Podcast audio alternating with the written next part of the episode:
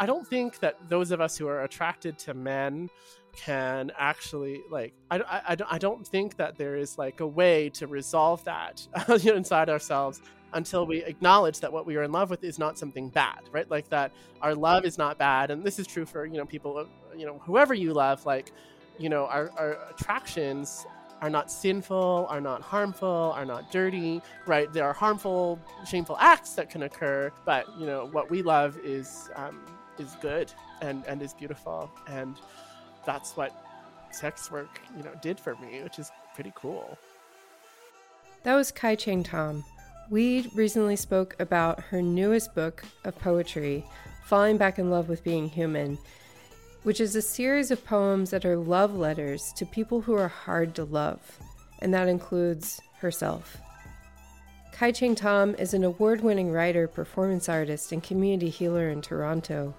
She was a finalist for the Lambda Literary Award and won the Writers' Trust of Canada's Dayne Ogilvie Prize for LGBTQ2 emerging writers for her surrealist novel Fierce Femmes and Notorious Liars, a dangerous trans girl's confabulous memoir. She's also the author of several other books, including another poetry collection, an essay collection, and two children's books. Kai Cheng writes the advice column Ask Kai, Advice for the Apocalypse for Xtra. It's important to note for this conversation that Kai Cheng is out about having done sex work in her 20s, and she writes about it in her most recent book. Kai Cheng, I'm so excited to have you here. This was I don't know how, but your your most recent book, Falling Back in Love with Being Human, was my introduction to you, and I'm so grateful to be introduced to you. Yeah. Yay. Well, thank you for making that connection. And also, thank you for having me on the podcast. Uh, yeah, you know, this book is my first out in a few years. So I think it's like people are, people who I have had not connected with before are meeting me for the first time through it. That's awesome. So I, I want to get to it, but I want to give readers just a, a, little bit of an introduction to you too. I think that it will help situate the book as well. So I like starting this podcast in, in similar ways. I steal this from On Being. I'll, I'll just say that. Um, awesome. So can you just tell people about your spiritual roots? Like, where did you start? Yeah, thank you for asking nobody asks me about my spiritual roots, but they're so weird. So I grew up in Vancouver, Canada, and my parents are both Southern Chinese uh, like descendants. So yeah, like a lot of Chinese people, we have like weird kind of spiritual, like eclectic spiritual roots that are like a mishmash of Chinese folk practice that comes from Taoism and animism. And then layered on top of that is some Buddhist stuff, uh, mostly from my dad's side. And then mostly from my mom's side, there is like a heavy dose of like Chinese Christian evangelicism so and yeah i would say that that christian part was like the dominant like spiritual aspect of my upbringing but certainly also grew up around like buddhist iconography and chinese folk iconography also like the, the kind of very eclectic pieces are that i was raised partially um, by a babysitter who was Catholic. So I have some Catholic stuff. And then for some time, I went to an Anglican school. So I have some Anglican stuff also. And I mean, my child brain was not like denominating all this. I was just sort of sure. like, yeah, there's a guy named Jesus, you know, like everyone seems into this Jesus guy. So yeah, it was all very mixed. And I would say the last piece of that is that I've always been like a very like witchcraft inclined person. So there was always some like there was always like an aspect of like the personal mysticism to you know, mm. what I was doing. I was grew up in the '90s. I really like Charmed, you know. So all of that is who I am. Fun. I wonder too if you know when you when you grow up with this um, cultural hodgepodge, you know, if it keeps you a little more flexible about what spirituality is going to mean to you, and because they, it it's a little less rigid than you know one path. Does that mm. ring true to you? Yeah, for sure it does. I think um like a gift of like the East Asian kind of spiritual paradigm that I am familiar with anyway is that like eclecticism has been like a big part of it for a long time. Mm-hmm. So of mm-hmm. course, like uh, missionary Christianity, uh, you know, claimed many people um, in China and Korea and other parts of East Asia. But I think thanks to like the way that Buddhism and before that Taoism worked, like there was like a, there's like a general attitude of like to a certain extent you can layer things on top of one another and they do kind of make sense. So yeah, I definitely grew up with a certain amount of openness but paradoxically, I mean, that openness only extended so far. And yeah. like, I definitely had some of the more widespread conservative Christian dogmas inside of me, you know, like it, it took a mm. it, it's, it's, it, you know, it took a while and it still sometimes shows up where I struggle with that like very specific kind of homophobia or you know, um, kind of sexual conservatism that pops up in um, a lot of Christian denominations. Sure. Yeah. I mean, and I, I don't know that you can escape it even if you don't grow up in a in a household that practices Christianity in any form, right? Because it's just true. such yeah, part of the culture. Um where is there any other like moment that comes to mind if like if you were going to sort of describe like your your spiritual ladder to somebody that assuming that you continue to evolve into who you are right now as a spiritual being was there any other rung that comes to mind that like f- feels particularly important to you? Oh yeah, yes. I mean, being gay, you know, like... that's yeah, it's a rung plus. exactly, exactly. You know, using the term "gay" spaciously, right? Like you know, every sure. kind of queer or whatever. I'm trans, but oh, let's say gay anyway. But um, yeah, and I have my whole theory about this, which you know I've like expounded upon at length in public, so I'll just keep it short. But I will say like there's kind of like a double spiritual awakening I, have, I think that happens for a lot of queer mm. people where you know if you're raised in some form of religion that doesn't like queerness then you um, have the knowledge of that sort of external divine that's telling you you know don't be gay but then inside of your body you have this undeniable calling you know towards something greater and if we're able to um, integrate that and come out and you know be okay with ourselves as queer then that's like um then we have to reckon with the divinity that is within, right? Like this like mm-hmm. inexorable force that pulls you to change your entire life. You know, uh, like it's such a transcendent thing. This call to you know lead uh, queer or trans lives, and so uh, you know I see that as like enormously like a part of my spiritual development um, and like my my my interest in like things like witchcraft as well like like a, a, knowing that comes from the flesh that cannot be denied and then also does if you follow it take you on some very amazing adventures you know? Totally. Yeah. And you sort of just like leave people behind in a way. Oh yeah. Yeah. I so i was rereading your your note to the reader before mm. before jumping on and i feel like it it's so it's so fitting. But what why don't you just start describe describe the book that you just wrote. Oh, yes. uh, I'll make you do it. And um and why now?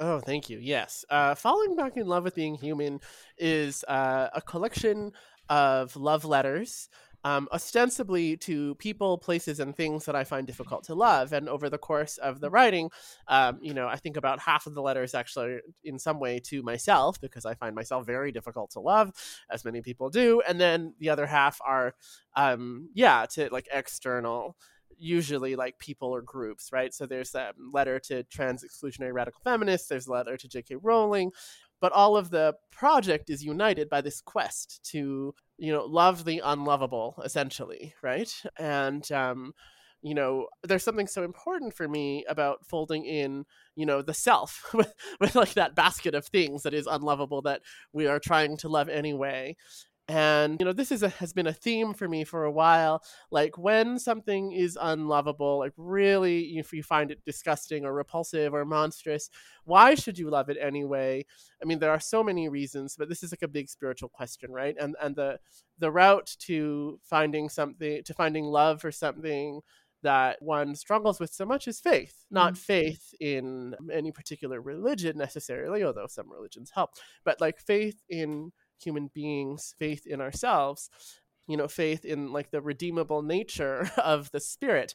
And you know as i'm talking you can probably hear like the christian undertones. So, so like you know this is where um you know my christian background and, and like the notion of grace does really creep into the love letters and um, you know my my more buddhist kind of background also kind of enters with this idea of paradox like loving the unlovable and being okay with more than one truth at the same time that we do love the unlovable and that hum- the human being is you know, deeply violent and deplorable, but also sacred and amazing, right? And then, you know, the form of the letters is like they're intense, like they're poetic, and they were modeled after um, litanies, actually. So there is like a spiritual aspect to the form uh, uh of the book as well.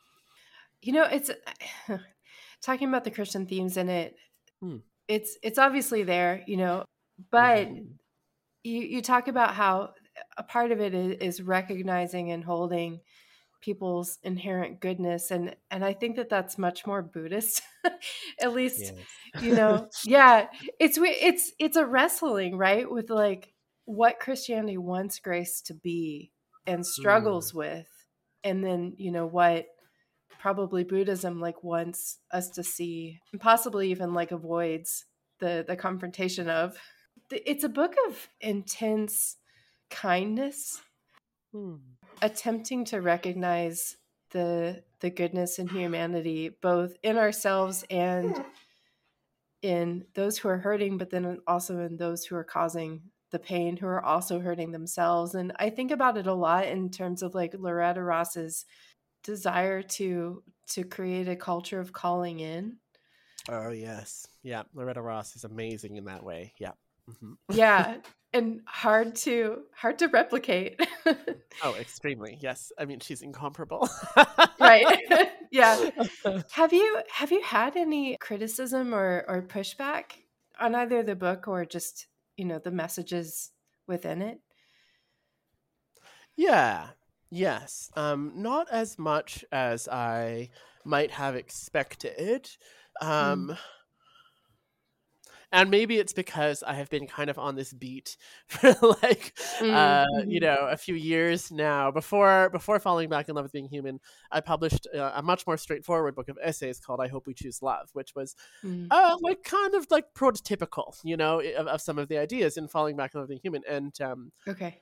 Yeah. So no, but also I would say I will say where I've really experienced I think more serious pushback like is is not about the ideas in the book or like the book itself, but where I have um, actually embraced conversation with um, mm-hmm. um, people that are considered, you know, you know, unspeakably bad by uh, you know people in my own community and vice versa, right? Like you know, I've done a lot of dialogue work and I hope to do more, right? Like with people who are of different political persuasions than myself and my primary audience and i think that is where you know people are people will say oh yes Kai Cheng well and good that you're into this love stuff. But like but when i actually start to have the conversation that's when people start to get scared which you know makes mm. sense to mm. me. Yeah makes sense. I'm trying to decide if that's like a rabbit hole to keep going down. Yeah that's fair. No um, take your time yeah. yeah. Well so talk about talk about combining that into I mean, this book and possibly even past books of like where you have these sending side by side. You have this book of letter to J.K. Rowling, and then you have letters to the fallen trans women, and holding space for for everyone in in the same space. Like how what what is that like for you? Mm.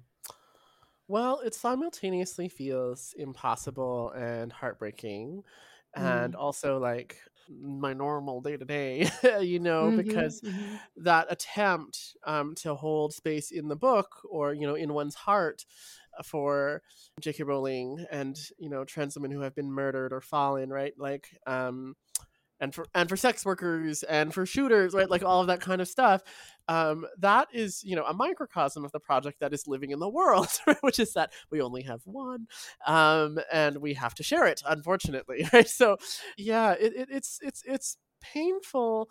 I think mostly it's painful because because it feels like something we should be able to do. But then you know in practice we can't. And and that's a paradox that i i really struggle to resolve inside myself right? Like when when when one is a child and being taught things or even watching you know the disney movies or whatever um there is this idea you know or was in the 90s about like world peace and like kind of moving toward mutual understanding. And of course you know real life adult politics are much more complicated than that but also there is still this part of me like maybe a very young part that's like but why should it be more complicated than that? Right? Like really Mm-hmm. like why do we have to dominate and murder people you know in order to maintain our you know capitalist lifestyles? Uh, and what if we did actually just stop you know? Like you know what are, what are the billionaire class actually thinking? And why are they, why are they doing things the way they're doing? Why is the military industrial complex you know doing what it's doing?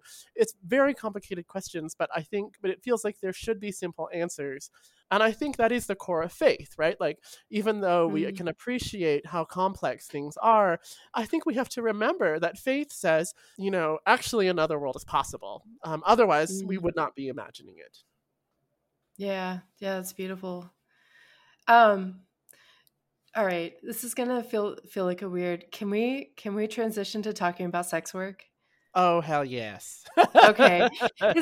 Something that comes up with me around this is, I mean, I have so many friends that I talk to all the time about like, how do you handle this weird juxtaposition between teaching mostly cis men how to have better boundaries, better Oh, yeah. asks, how to be better decent people. hygiene yeah no yeah uh, that's a tough one for me but like and then also i mean I, I have friends that are people of color that are doing it who like have you know, racist clients who like really want to see them and really seem Mm. to like them as humans but have to be taught all of these ways that they're being racist you know and yet it's it's the service like that we render in order to because people are lonely because people are are are heartbroken and and need the solace or the comfort or the physical touch or whatever um but all right there was a question in here.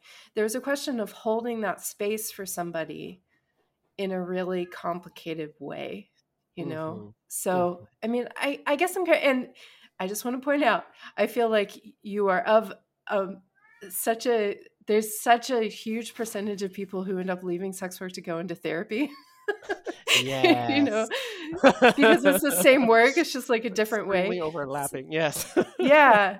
So I, I guess like what did you learn from your 20s when you were doing sex work of like of holding that space for people while also being like their their teacher in a way of what it means to be a, a compassionate human you know? Mm. Yeah, well, it's like it's it's a big swirl in my mind, but I think what I Yeah. learned, um,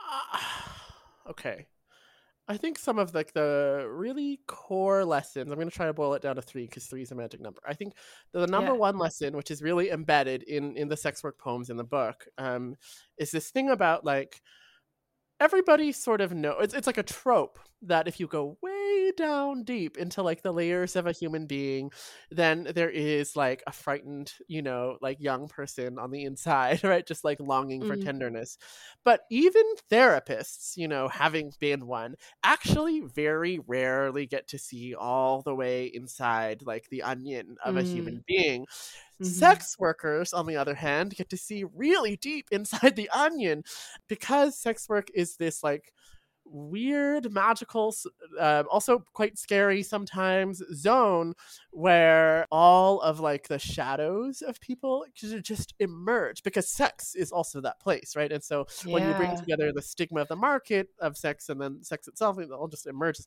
So people's like violence comes out their of course their fetishes come out their personal hygiene habits emerge um, right their spending habits uh, you know like people bring all of their shame to sex workers and so you know i think it is this I feel like there's nothing else in the world like it, like where you're really just maybe six to seven to 10 times a day, right? Just meeting like the core of the onion of like human beings and particularly mostly men, right? Like, And I think the lesson in there is that like there is actually so much tenderness that is possible if you can get all the way to the center of the onion. But, you know, there are some layers that are particularly distasteful, right, before you get there, which are like maybe some violent stuff or some entitlement stuff or some misogynist stuff. But like if you keep on going, then, you know, maybe you'll get there. So that that's really lovely. I, I think some other things I learned from like two other like yeah, the second thing I learned is that like um like the profound amount of like masquerade that happens in this world like you know as a sex worker I think again more than most other industries, you learn that appearances are like everything. Like you could mm-hmm. be doing the same service in a hotel room or you could be doing it in someone's car. And like mm-hmm. the way that you make like the amount of money you make the respect that you get or you don't from clients um, is vastly different but you know you you you be the same girl right? Like you can be the same person um, doing exactly the same thing. But like that kind of you know pretend you know is is is is everything. And that i realized actually was about um, making middle class and wealthy men feel safe. Like actually, mm. like the class thing in sex work is so much about like, does the man feel safe, right? Which is like yeah, that again, I just realized how terrified, you know, that they were, which was a reflection of how terrified I often am in my intimate situation. So yeah, I mean, number one, people are good way down in the middle, like vulnerable and tender. Two, like you know, men are actually just mostly terrified beings. They're just very, very scared.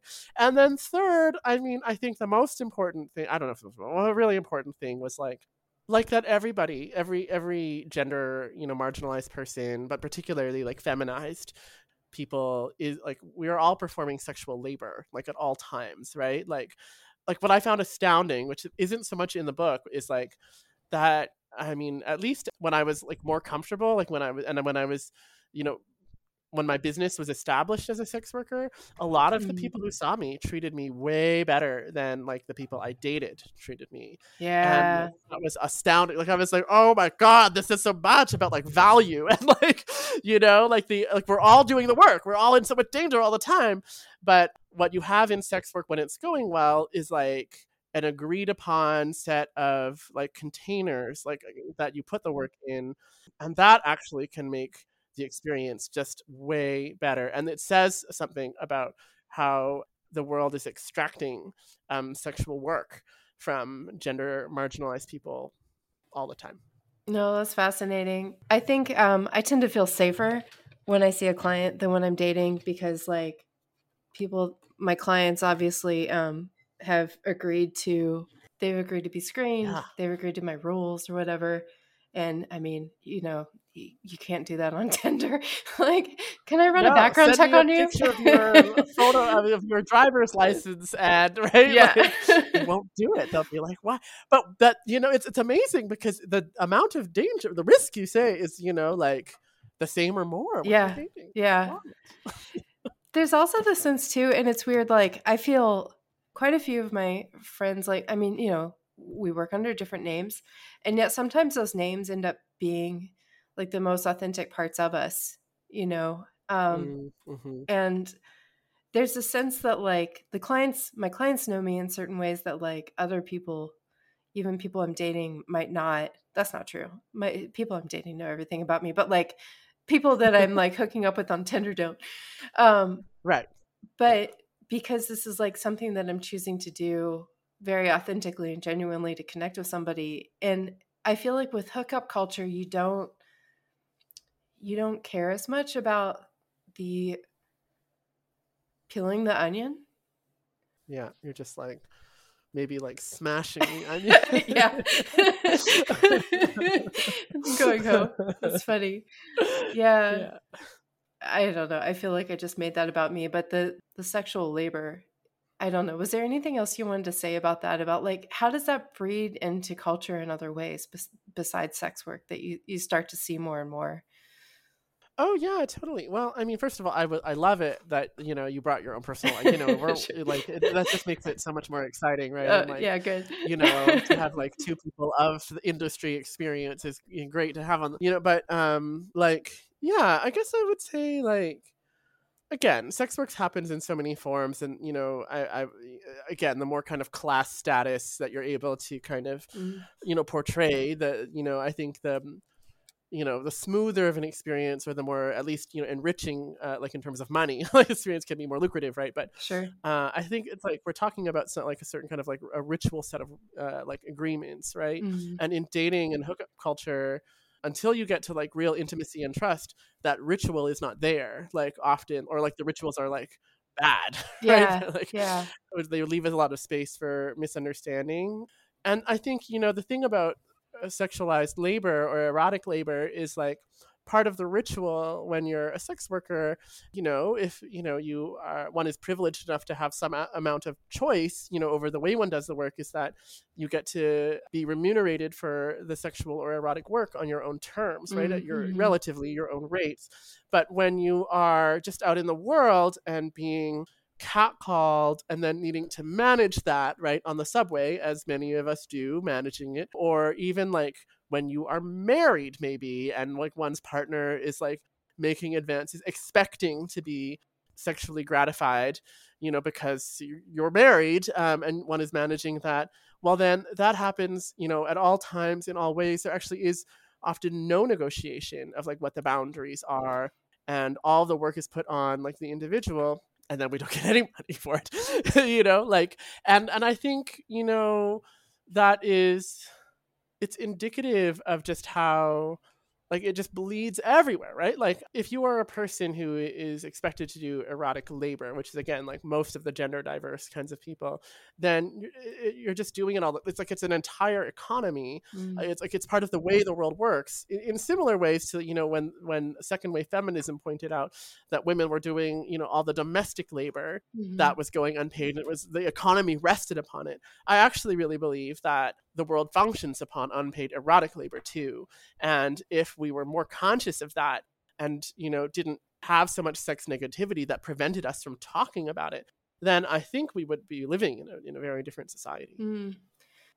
all right so let, let's talk about value for sex workers there's a way that you like you said like you claim that value or you you're at least free to set your own rates and it's stuff that you might do every day in some way or another that yeah. you're actually saying no I, I expect to get paid for this yes it, it's interesting to me that like this is value this is valuing who we are in some ways that we're we're putting a monetary number behind and and claiming in a capitalistic sense like this is what i deserve for my time energy whatever and mm-hmm. for those of us who are trying to figure out how to decapitalize our minds or decapitalize our, our value there's this weird paradox between sex work or like any sort of paid erotic labor being something that actually counterintuitively helps with that, you know?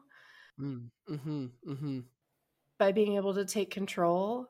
So in my brain, I was I was thinking about that, about my own journey of like learning to love my body because people are willing to pay for it, which is weird. Oh yes. Mm. Um, but then there's the whole other side of it, which is like this spiritual value of like claiming one's divinity that queer people and sex workers sort of like own in a way. And I guess I'm curious to you like they they seem to overlap. They overlap in your work, you know, of mm-hmm, absolutely. Yeah. So what comes to mind about those two types of values that you're mm. you're hmm. learning to claim in your own way, you know? Mm. Mm-hmm. Ooh, this is like I don't know. I'm just so happy that you asked this question. you know, I've done so many interviews of this book, but nobody would think to ask this question unless they had done the work. You know, like sure. that's so beautiful. Uh, yeah. Well, you know, we were talking a little bit before about like, you know, to me, and I think to lots of people, like the experience of queerness is like, yeah, like a um, like a reclamation of one's own divinity, right? Like there is just this knowing inside the body that you're supposed to be doing things in a certain way or like with other people, right? And it is undeniable, it's transcendent, it transforms you, it changes your relationships. And um, I think sex work is the same or similar because, in some way, everyone has that inside of them. It is Mhm. about the ero- erotic, right? Mhm. Like the erotic drives all of the middle-aged suburban dads or you know and all the other people, right? Like to, you know, seek out what is missing. And what they think often is that what's missing is like, I don't know, a hot skinny blonde or like whatever type of, you know, body, you know, they're they're wanting but what they are really looking is for something inside of themselves, right? And queers and sex workers tend to know this because in order to facilitate people's journey there, we have to do it for ourselves. You know, and of course there's always exceptions, right? Like, you know, um, survival sex work can have some traumatic elements to it, so can being queer, right? Like Yeah. um, it's not like it's all beautiful and amazing, but but there is a beautiful and amazing arc to it if we are, you know, given enough space and agency and resources, uh, you know, to to pursue that. Um, and so when I think about like the capitalist value, you know, I think the capitalist part is like in some way, you know, incidental. Like Mhm. it's um it is symbolic of uh, and like a manifestation of how the erotic is life and life giving and like transformative. Um, and because we live in capitalism, people pay us the money for that, you know, life giving, transformative experience. And that's what Mm. we use to give life to ourselves in the groceries way, right? Or the rent way. But I think, you know, people would be called toward queerness, of course, you know, regardless of, of the uh, economic kind of place we lived in. And I actually believe that's true of, of sex work as well and like sexuality. Um, I think there's a lot of Marxists who like to say, well, if we lived in perfect communism, we wouldn't have any sex workers. And I just think that's not true. Like, yeah. I think there, you know, there's a transcendent function to being an erotic worker, and uh, like there is deep value in that. And you know, one day when we, you know, achieve, you know, uh, you know, socioeconomic revolution, I think that that transcendent function will still be there, and so will the value of it. Yeah, I love that. I agree. I mean, and I think there's so many people too that have come out of sex work as survival and gone on to different careers and still maintain their client base because of the connection, you know? Oh yeah. So, yeah, there's something special about it.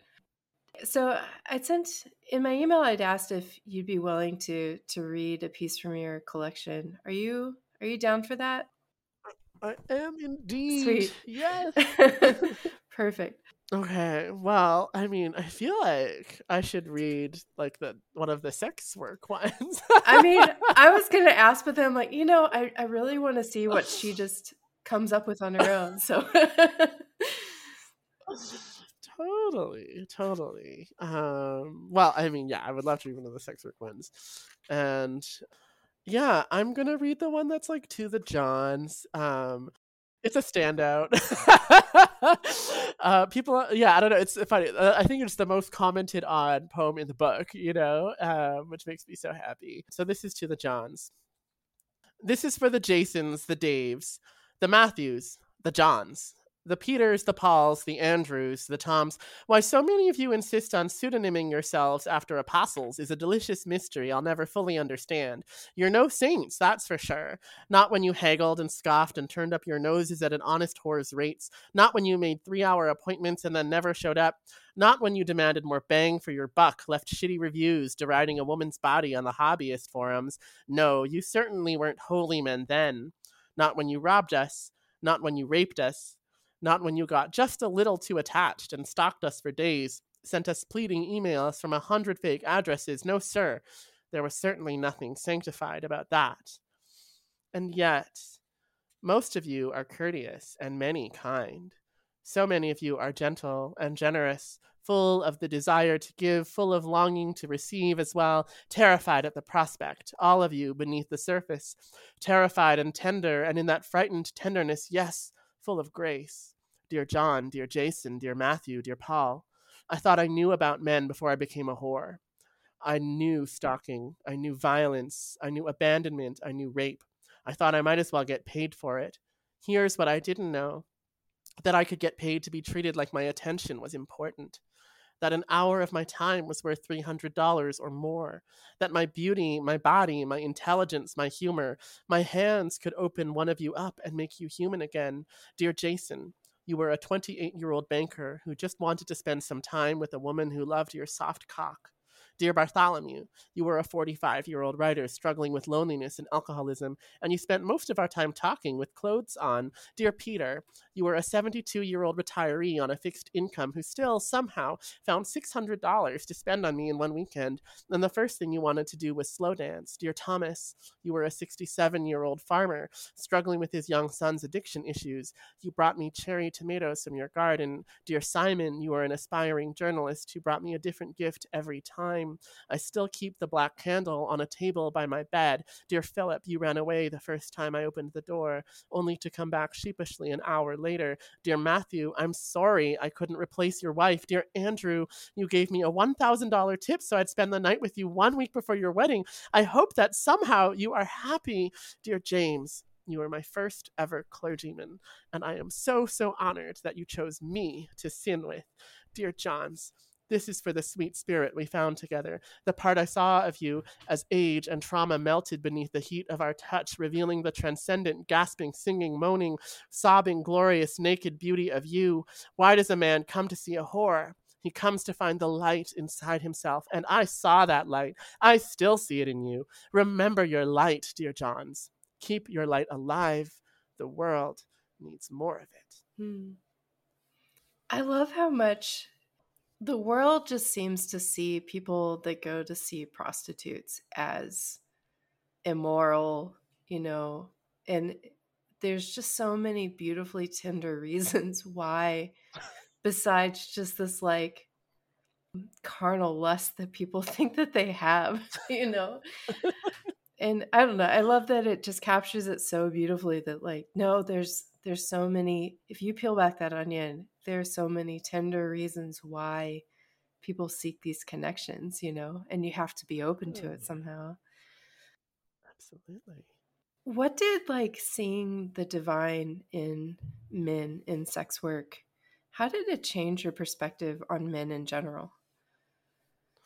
Oh my god. I mean, I think that was like the biggest thing for me. Like and it's still evolving, you know, as I get older. Like honestly it was transcendent. You know like there i am in my like shitty shitty shitty studio apartment you know doing full service or you know massage and like you know the men would be you know normal or like bad like to start. And then the deeper you know mm. one went into the onion like the closer one gets to this like you know kind of amazing thing. And it feels like this like i got to see inside like some kind of like really dazzling light you know and you know the light is me like the sex worker and it's also the light is them like the, mm. the client and i'm still like kind of i think you know it's one of the experiences you have to kind of unpack for for years but I mean, on a very base level, I think what I learned was that men were human beings. Like, I, I think mm. I had actually really completely lost that. Like, mm. I was like, they're monsters, you know, they're awful, you know, and I was attracted to men, but I was like, it's like a curse. Like, you know, I'm attracted to these horrible demons. Um, and I mean, you know, I think it was only through doing sex work and being exposed to such a wide variety of men, so many ages, so many experiences, so many desires. And I have to say, you know, yeah, like I had had a very narrow experience of men before that, right? Like based on certain class or like race kind of culture kind of situations where I was always in a position where whoever the men were around me, they were um, empowered over me, right? Mm-hmm. And mm-hmm. to get to see, you know, another angle on men and so many more kinds of men, like, you know, just actually like allowed me to understand that like what I am attracted to in men is like not this horrible, you know, demonic thing, but like human beings. And I think this is where it loops back into like falling in love with ourselves.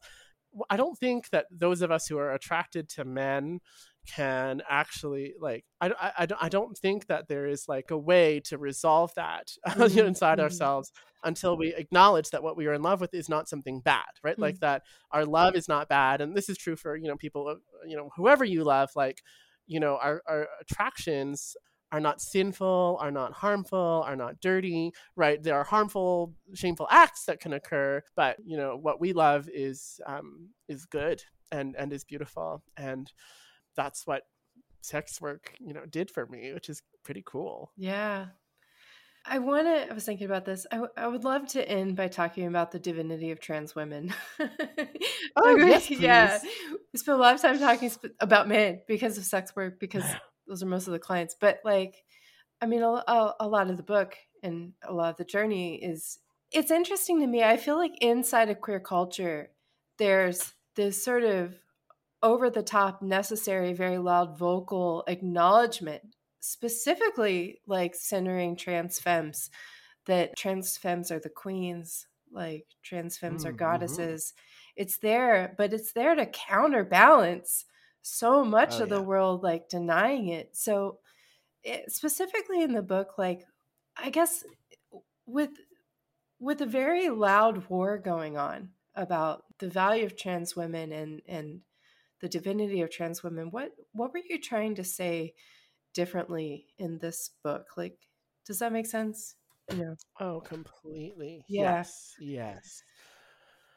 I mean, that's the thing, right? Like, I am like an old school feminist in so many ways. Mm-hmm. Like, yes, we spent so much time on men, but like, we could talk way longer about like you know women people of other genders you know i'm like okay yes like you know there there you know are and should continue to be you know hundreds of thousands of podcasts about the, the divinity of women and you know gender diverse people when it comes to trans women what we get is this like like i really perceive trans women and particularly trans women of color of course all the intersectional layers mm-hmm. come into play mm-hmm. here right but uh, i really see um the trans feminine as like in many ways a kind of like a global cultural scapegoat mm-hmm. right like of course you know there are many cultures that have valued you know trans femininity or you know you know in, indigenous forms of gender right like um, that we might today call trans femininity you know in, in different ways but you know in the colonized world there's just this intense violence that is placed onto the bodies of trans